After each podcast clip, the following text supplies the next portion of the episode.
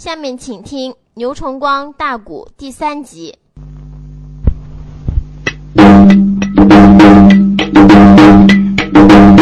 这件内事儿，西宗的皇上全知道啊。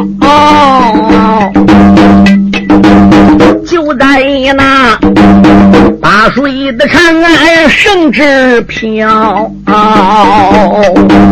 迎香图挂满了州府和县道啊，一心内心要拿下母来开刀。我夏书言万般出在武器内呀，也只内得四面的八方把命逃啊！那一那天啊，我路过你的西宁府，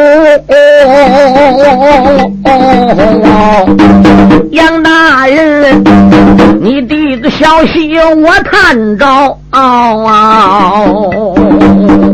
我避开官府的追兵，四海为家，哪黑哪住，官道不敢走，专走小道。我那天路过你的永宁山，我打听到你的消息。哦，说永宁山里有个杨家谷，杨家谷里边有个员外，是当年的金刀杨辉。因为圣魔被唐熙宗罢了官的，怎么着来到杨家谷的？我一想巧了，嗯，那真是千里有缘来相会，对面无缘不相交喽。嗯啊，我干脆上杨家谷投你去。我再转念一想，不行，如果我要报出我夏书燕的名话是，那杨老爷你不会拿我当下人看待，你拿我当个座上宾，我又怎么只能对起你呢？整个河东的百姓。欠你的恩还没有报来，哎，我为了报答你的恩，我不如呢就搁你家里装个家农员工，做点下河，扫扫院。你家里边真要有儿孙后代的话，是等长大了，我把我夏家不传的枪法给传给你杨家，也算报答你对河东老百姓的救命之恩了。就这样。我就来到了你家，改名叫王老好。万没想到，三年前少爷杨滚七岁时学你的刀法，天天练，我察觉他有点厌烦了，所以我才决定把我夏家的枪法传授给少爷杨滚呐。这都是三三加一的实诚话。下属无言，哪有半句来瞒着？哦哦哦花枪手如此的这般朝下人呐，何战内战，气坏了杨慧江英豪。哎哎呀呀，原来果然是夏将军之死。我当初在金斗通关的时候，你的大名已经冠了我杨慧的满耳的。早天在潼关就想会会你，可是。那时必定有官职在身，跟你呢不是一个道上的人，满心眼想和你交个朋友，你呢也不敢沾我边，我呢也不好传见你，俺俩所以就失去了见面的机会。哎，闹半天，好朋友就在我家里边多少年，我哪里知道那么多年委屈夏老将军了？夏书言说哪里话来？杨将军。今日咱话已经说知，代表河东陕西省的老百姓，你就受夏书燕的一拜了。老将军，书房的里边就要跪。那一那旁惊动了杨慧呼将魁，金刀杨慧哪怠慢呐？上前你来，拉起了书烟，说明白。夏老将军，休杀我也了，这杀我也了，万万不可。夏将军呐，一日认师，终生为父。我杨棍跟你学艺三年了。大概还没有正式拜师的仪式吧？少爷多次要进行拜师仪式，我始终没有答应。我打算把枪法传完了，结束了。等少爷整个学满了艺术了，那个时候呢，我在临走时候对你讲，看样这是瞒不过去的喽。哈 哈，杨辉说：“那你能瞒到哪天呢？今天就是我儿杨棍正式拜师的一天。来，见过老爷，传令下去，立即在 K 社里边摆酒了。我要为夏老将军庆贺。K 社里摆酒，家农员工都知道王老好的底儿喽。杨棍的母亲王氏一听说，亲自下楼也来到了 K 社。今天儿子杨棍拜师的仪式，杨棍的娘王氏也参加了。各位听听，那不用说，把夏淑燕让在首位上坐下了。杨棍呢，左起右把，中九三八二十四拜。正式的拜师仪式举行过，头也磕过。杨棍这时候站在一边，就听夏书言又说话了：“啊，金刀杨老将军，那什么事？你这个是我的徒儿，无疑，我们是老弟兄了。”杨慧说：“当然，这一点我夏书言不算高攀，也算高攀了。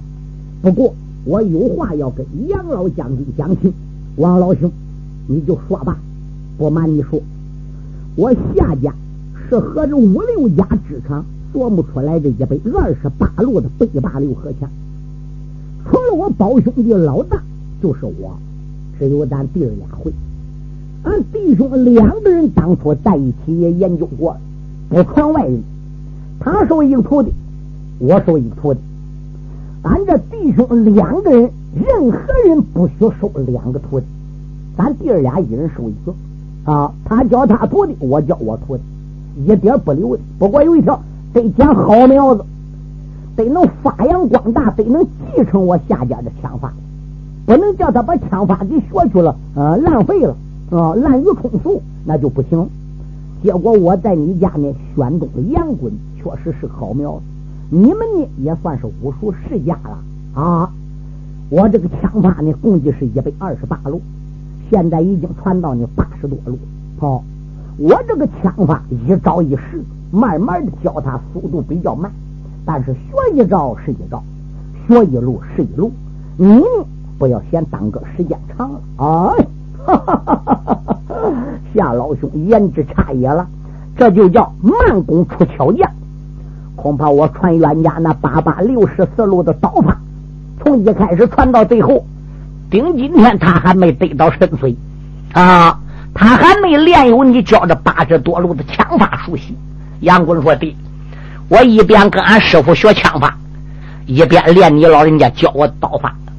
刀法和俺师傅传授我的枪法基本上是相等，哪一条我都没给荒废了。嗯，那就好，你就在我家里待着，王老兄。我吃什么你吃什么，咱等于是自家啊。”我们老弟兄俩传授这几个孩子，将来长大了，真要能成名露脸，保了名誉，你我弟兄脸上也有光彩呀！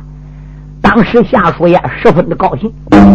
对，自打正式的拜师仪式结束了，书友们，那再不能叫花枪将夏书燕去挑水喽，那也不能叫他抱柴烧院子喽，那可以说是以兵推相待。一放光阴，又已经啊三个多月过去了。这个枪法已经传杨棍，整头整脑的到一百路了。哎，谁料想老将军花枪将夏书燕呐，还不如有病。有什么病呢？一开始他感觉不咋样，怎么？吃饭呢，都觉这个嗓眼里啊。好像有什么东西堵着他，这个嗓子里好像有什么东西碍事啊，没觉着怎么样的，但是这个东西呢，搁他嗓子里也不疼。哎，赶到后来就感觉着嗓眼里这个东西啊，就越来越大，越长越大。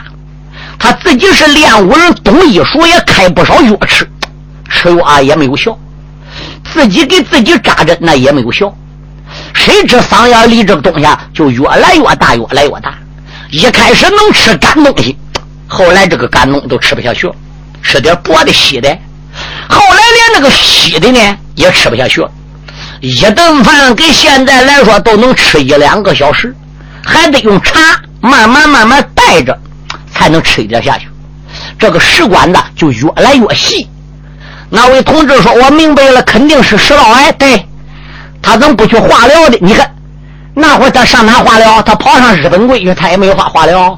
这是唐朝末年的官。哦，老人家就感觉自己身体也就不行了，歪搁床上不能动，也就没有办法把枪法继续传给杨棍这一天，他把杨棍呐就喊到了床前了。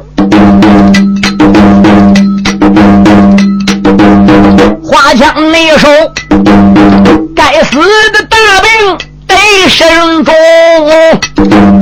这一那天，喊来了杨棍小英雄。那杨棍师傅的面前忙跪下啊啊啊啊啊。啊啊！喊了那声，恩师你不知，且听清啊。老人家到底得得什么病？还望那你要得徒儿来说明啊！花枪手，老眼的之中掉下了泪。哎喊了那声，徒儿你不知，且听清。为师你我得得本事，该死病，怕的你是十有的八九难合成。看起你来，剩下的枪法难教你，你不能把为师的枪法学干净。啊啊！徒儿啊，为师一百二十八路枪法，仅仅才传到你一百路，还有二十八路，为师没来得传你，我这就得病，恐怕十有九死。杨棍说：“师傅，人吃五谷杂粮，哪有不生病的呢？您老放心，你会有好这一天。”你早晚好，你早晚再把剩下的二十八路传给我。我不瞒你说，徒儿，剩下这二十八路的枪法，招招是绝招，路路是高招，所有的精华都在最后这二十八路。这二十八路绝命枪法你不学会，前边一百路虽不能说前功尽弃。你功夫等于刚刚才学会了五分之一呀！你要能把最后这二十八路学会了，我夏家的北霸六合枪，你才算完全的得到了神髓和衣钵。师傅要真死了，这是件遗憾的事不过徒儿，你不要灰心丧气。为师要病能好了，我继续传；你要真正不能好，要死了。你要想继续把下边这二十八路枪法学会，并不是只有为师一人可以教你啊。那师傅，你要死了，还有谁教我？我不跟你说了吗？我还有个亲胞兄弟，是俺大哥，那就是你亲师大爷喽，是你师伯喽。我外号叫花枪手，他的外号叫神枪手。师傅的名字叫夏书言，你大师伯的名字叫夏叔奇。你可以去找你大师辈神枪手夏书奇，你可以叫他教你。你见到了你大师辈，提起来我，把俺爷们当中出这段时间跟你师辈说明，再把我夏家的北把六合枪法耍两套给你师辈看。俺家枪法是不传人的，你会耍这个枪，提起来这个事儿，我大师哥我哥哥只要一认识枪法了，他就把你当做是自己徒弟来看待。那么剩下的二十八路枪法，他会一招不留的都传给你的。可是我不知道大师辈住哪里呀，孩子。当年我跟你师辈共保唐西洞，跟你爹是同殿称臣。不过那时为官，跟你爹还没见过面。怎么的？因为我跟你爹虽然都保唐王，我镇守在我城市，你爹爹那是南征北战，他又镇守在潼关，俺俩光听说都没见过面。我一看唐僖宗无道，俺胞兄弟俩都辞朝了。自打辞朝过了，我跟俺大哥呢就分道扬镳。我估计俺大哥呢已经回老家了。那你老人家老家住哪里？我不瞒你说，我们的老家祖居在河南省洛阳府。洛阳南门外边三里路有个夏家庄，你大师辈啊，肯定在夏家庄儿。我要真死了，你就可以去找你大师辈。杨棍说：“我明白了，俺师傅。不过你老人家不会死的，你的病绝对能好。”谁料想他交代过杨棍的这个事还没到十天嘞，毁了，一口气没翻过来。夏淑燕就死在了杨棍家里。列位，这个食道癌是早晚饿死早晚算，满肚子饿跟瘪皮狮子似的，腾躺着下不去。过去来说，这种病叫细病，呃没有比这个病受罪最多的。结果下属也死在杨棍家里，天地君亲事，师徒如父子。你想想，他对杨棍那样好，杨棍父子。不好好给他办丧事吗？领官下地扛幡当孝子睡老坟，一切等等，都是杨滚亲自领官，后事都是金刀杨慧亲自给操办的。非是一日，大病送的花花堂堂的，也就把花枪手老将军夏书言就葬在了永宁山朝阳坡。永宁内山死了个老将夏书言，小杨棍内，他的一个枪法没学完。等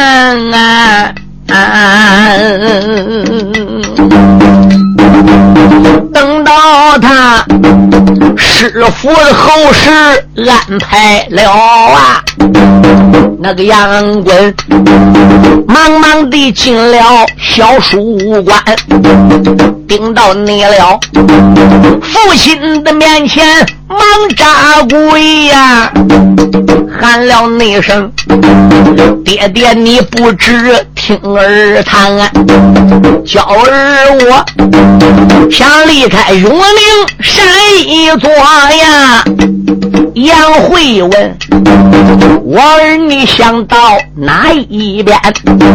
杨贵人说：“我想奔河南洛阳下家寨啊！哎哎，找师辈，要把这剩下的枪法都学完啊！”老杨会闻听的此言翻了眼，骂了你一声：“小冤家不知听周全啊！想起你来，你今年刚交十一岁，哎哎哎！你走后，爹爹我怎能心放宽？你在家。”好好的把我刀法来练，北路的枪法要学完。你有这刀法枪法学在手，哦哦哦到将来你也能保着国家进坤钱。杨贵要走，要去找他师辈神枪手夏书奇，杨贵不答应。有我八八六十四路刀法，有你师傅临死前传你这一百路，呃，背八六合枪，足以够用的，你就好好搁家里练吧。这一段时间呢，你习武的比较多，习文的比较少。你师傅也死了，枪法都教到这点再有我的刀法，这从今往后呢，习文的就得要多，习武的就得要少，文武都得搭配来。你在家里哪也不许走，大家要听清啊！杨棍是个孝子，就这样被父母二老留在了家里，一放光阴，又是四年过去，这一年杨滚已经十五岁了，自叫自名杨滚呐。这四年来，我把爹爹的刀法和师傅的枪法，我感觉我练到炉火纯青。哎，俺爹专门请仙儿来家教我读书写字我感觉这个字啊，我也学不少了。男子汉大丈夫，志在四方。我总不能就这样在家里边待着吧？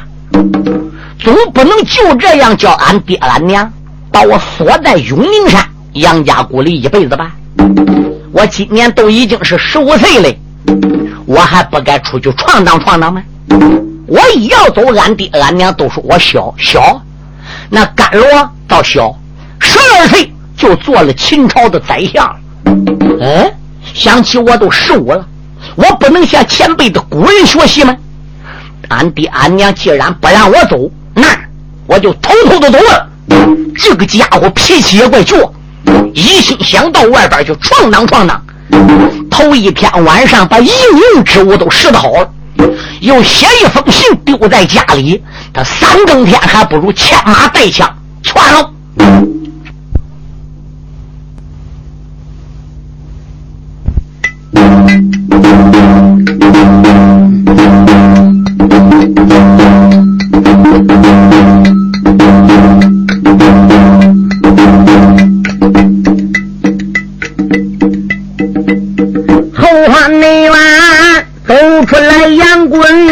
小青年，手里那边呢，才将自己马来抢。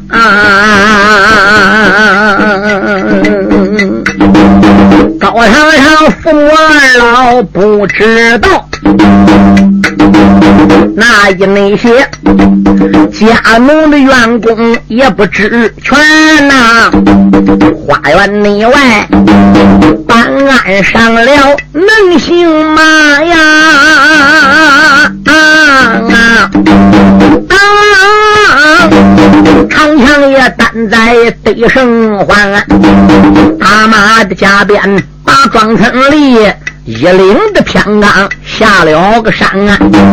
小杨棍这次不把家来离，小厮说话有千番，再不谈。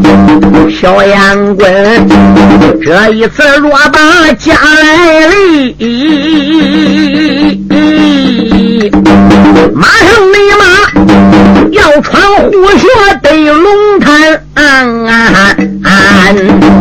太王府要是回十三太保李存孝啊啊啊！不久内就方又要前往九华山，今夜内着火上的寨里一场战，要闹不好，他与蛇彪把眼翻，这都没事。后来的言辞千万表，小厮没说，话到车头把根线，回文来补上哪一一个啊啊啊！唱回你来，再唱那金刀杨回老高年，金刀杨回第二天天亮起来，与他的夫人王氏。洗罢了脸，净罢了面，这到早上房啊，就准备吃早饭。哎，这个儿子杨棍怎么不来的呢？难道说在花园里练武？今天练高兴了，练大劲儿吗？啊，饭要吃的，枪要练的嘛。他又叫人去喊。没多会家里人来了，说少爷没在花园。嗯。还能睡大夜了？书房看去，一到书房找没有人，哪里找焦没找着。可是有人打书房回来，对老爷说：“说老爷，我头一次进书房还没注意，二次进书房我仔细察觉，我才观察到在小少爷的枕头底下还压着一封书信呢。嗯，拿来与我看看。”这时贾农把书信捧到金刀杨慧的跟前了。杨慧山木本信上一看，信上边写四句话，可把个金刀杨慧鼻子给气歪了。怎么写的呢？上边写的很清楚：为学长枪艺，去找史大爷，在外不露脸。不会见爹爹！金刀杨慧只气得哇哇的怪叫，骂道一声：“小冤家！我叫你不走不走，你偏要走！你刚刚才十四五岁的孩子，胎毛未退完，乳臭还没干，你你就要出去乱闯荡！你要为我杨家做了出头露脸的事，那还好。”不如我金刀杨慧的英名啊！你要万一搁外边混不好的话，是有辱爹爹这一世的英名。回来家看我不把你小冤家剥了！老夫人在一边也陪着流泪，哭着哭着，老夫人王氏都说：“老爷，要依我之见呐，这个鸟没有翅膀，这个鸟就不值钱了。”人生在世上要没有志气，也就不算个人了。书上边不那样有两句话吗？说鸟贵有义，人贵有志。照夫人我看来，我儿杨坤虽然年龄尚小，十四五岁，这孩子是相当有志气，还有一股倔脾气，是历来不服人呢。特别他师傅传他的武术，可怜才传到一辈路。林四杰又说：“还有二十八路，精华都在这二十八路。你想他不给学了，学完学到手，他搁家里能安心吗？照我看还不孬。俺老公俩明的暗的给他看着，能搁家里这四五年，还都算不简单，不算孝顺孩子，也算孝顺孩子。现在大了，翅膀根硬了，你一直把他困在家里也不是办法啊。古人有云吗？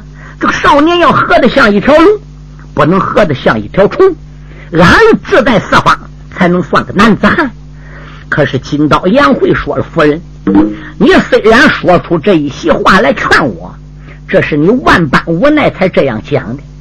你不说出这些自解自劝的话，你又能咋样呢？唉，眼目前冤家已经走远了，随便他罢了。但愿得他在外边，别为我杨家丢人呢。”压下你了，夫妻的二人且不谈，他回你来，再说个杨棍小青年啊，小少爷，二十里改可。飞龙的马啊，长枪担在得生还，原本那着自己的老家点点下，又把爹娘盼了一番，还望二老莫生气。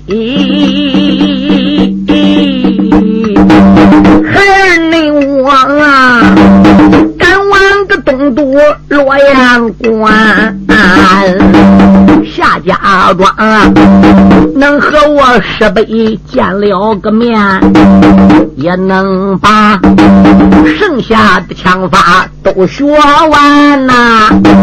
那是那后，我在外边露了个脸呢。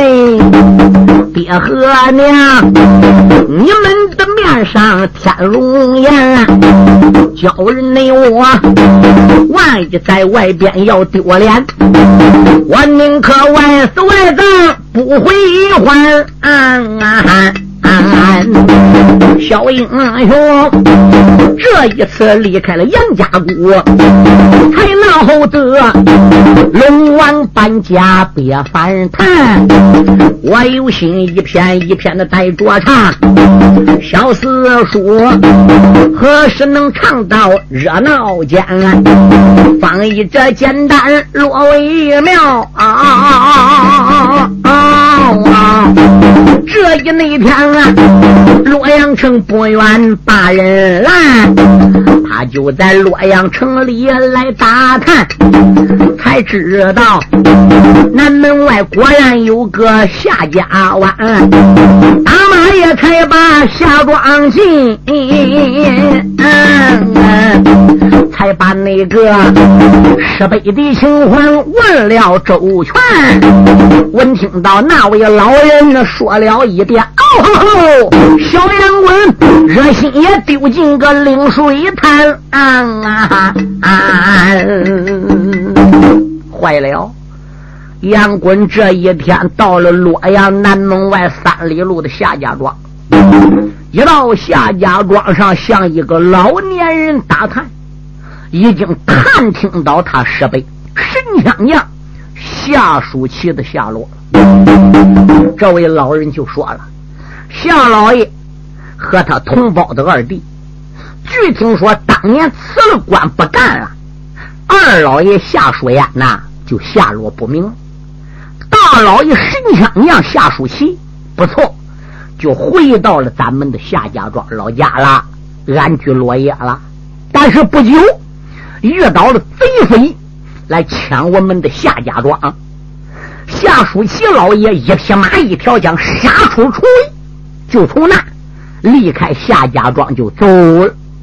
多少年来跟俺这个夏家庄啊，是书也没捎，信也没传，也不知神枪娘夏老爷哪去了。你说小爷杨棍得到了他十倍神枪娘夏书奇这个消息。他简直个是冷水打一棒，热心丢凉水坑去了。了喽，完喽！这一会儿俺师傅也死了，俺师伯也跑没有影了。我这那么远路打家里来到这个地方，可怜我扑个空，怎么办了？回去不？不能！我要来，俺爹俺娘都不让我来，整整看我好几年。我这也识字了，我也有文化了，年龄也大了，个子也要成人了。我认为我得出来闯闯。我临走时候，我还写信搁家里，在外边不露脸，不回家见爹爹。我这到外边囊一头紫鸽子，你说我回去，俺爹能跟我拉倒吧？俺娘能不骂我吧？就算俺爹俺娘也不打我，也不骂我，也不说我一句。我也没有脸见家里人喽。哎，我杨棍哪天丢过个人呢？从小到大，我记得我没试过弱，我个人面前我没让过。这一回我出来撞一头紫鸽子，没找到大师杯，我总不能就这样丢人现眼回家。行，俺师杯不是走了吗？我找海盖天涯，找遍了整个的全中国。我也要把大设备给他找到，我身上反正我带着钱了。小生你离开了这座夏家庄啊，一心内心去找设备被发仓啊，小心的业主。催马走哦,哦,哦,哦，他封着店房问店房啊啊啊！小烟棍封着几人问几人呢？封着了村庄问村庄啊！就这样，四面八方全都找啊！眼看你看看，身上边银两要花光啊！这一那日，正是烟棍往前进，黄人这滚滚追山岗。面前里闪出一个阵殿，这个阵子外有一块石碑竖在路旁啊，石碑的上边三个字儿：刁家人站在正当阳啊。书中代表非是一日，杨棍身上钱花差不多了。这一天天晚，往前走，一座镇殿挡住去路。镇子外路旁有石碑，碑上站三个字怎么样？这三个字站得很清楚：刁家镇。心中暗想：天晚了，我不如就顶到刁家镇，找个店房。我住下来一晚上吧。小少你打马才进了刁家的镇，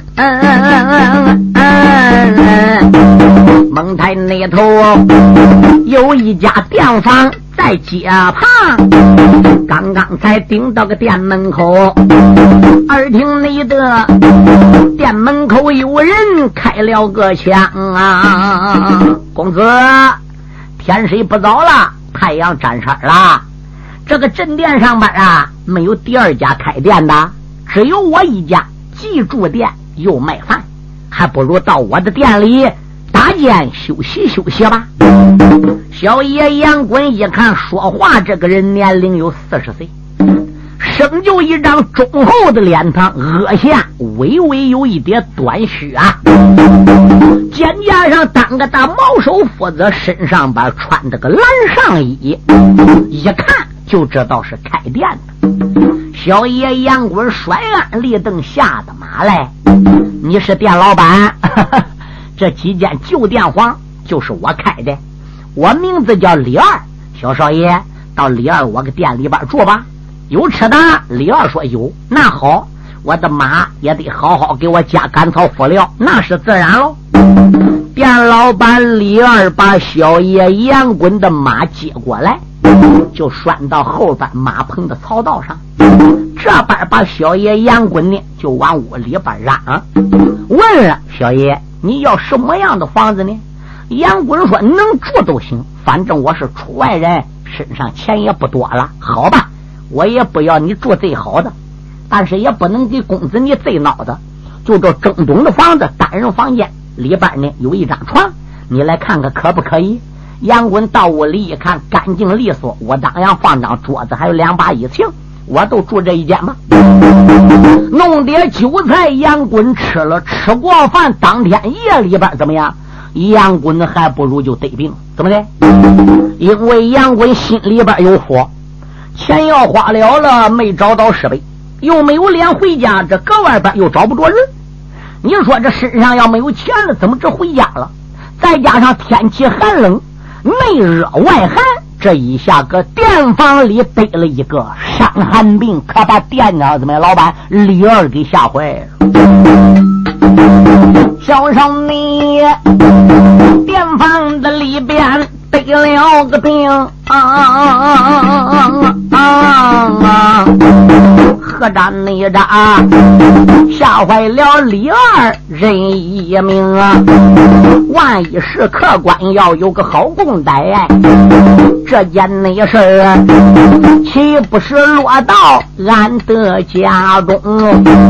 赶紧紧，我把个家来立，还替客人请先生啊！那里呀，请来了先生啊把美好啊啊啊！那先生啊又把个老板喊一声啊：“你家客人得得病，伤寒病，如今也得在他的身中。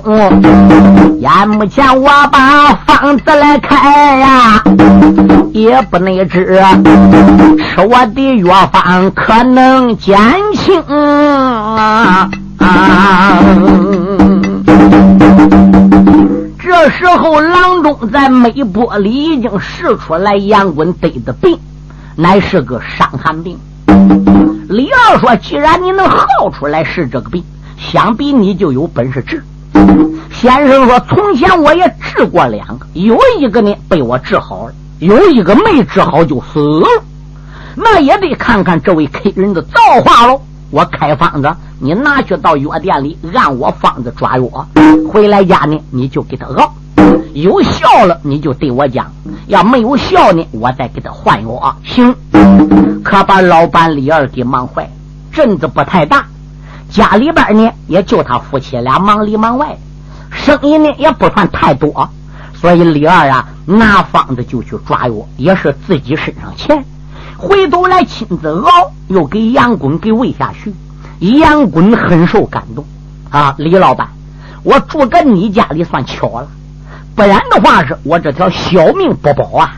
哎，李老板说：“小少爷，你病要能好了，我也就谢天谢地了。你要搁我个店房里有好歹呀，可怜今后这个生意我也没有法做了。你想想，到现在我家里边要说开旅社的，来以前弄个人死个家里子。”这也是不吉利事儿，人开店之家能巴不得有这事儿吗？人又不是个黑店，对不对？哎，谁要想三天一过，杨滚这个病啊，还就略有好转了。对，可把店老板李二给气坏了。哎，连忙里的怎么样？这就来到了张先生那报喜。张先生说：“继续给喝，药量也不许加大，就这样。”嗯，又过罢了三天，李伟。这个杨滚病啊，就更好一点了。再过了三天，共计怎么样？是十二天过去，杨滚这个病就好要有八成了。可是这十几天来抓的药，全部都是店老板李二的。一副方子只能喝三遍，他是中午、早晨、晚上各一遍，一天一副，这十二天就是十二副。十二副药开过了，杨滚并没打身上往外掏一文钱。这个病好喽，有八成喽。杨滚就说喽：“李老板呐，啊，我也在你店里边耽误将近有半个月了。哎，你老公俩呢，鞍前马后，给我忙得要命。算算吧，摊到多少钱？啊？”李二说：“行。”李二这时候怎么样？连住的带吃的，连抓房子，什么一切就等等都算个上边，共计摊十五两银子。杨滚说不多啊，现在我就付账给你。小爷杨滚探手入囊，啊，摸来摸去都落三两银子，啊，掏来掏去连三两一也没掏出来，拢共就落三两。嗯，人家给你忙十几天半个月啊，啊。没从你这身上赚一文钱，到回头你还差人十二两银子。哎，你说这怎么弄啊？啊，杨滚个脸就红了，李二呢也都给嘴嘟着。不瞒你说，小公子，哎，俺这夫妻俩开店的本钱比较小，给你抓这几副方子，都是我打邻居家里拉来的账。现在你病也好有八分喽，可是没有钱了。小子李二，我又拿什么还账呢？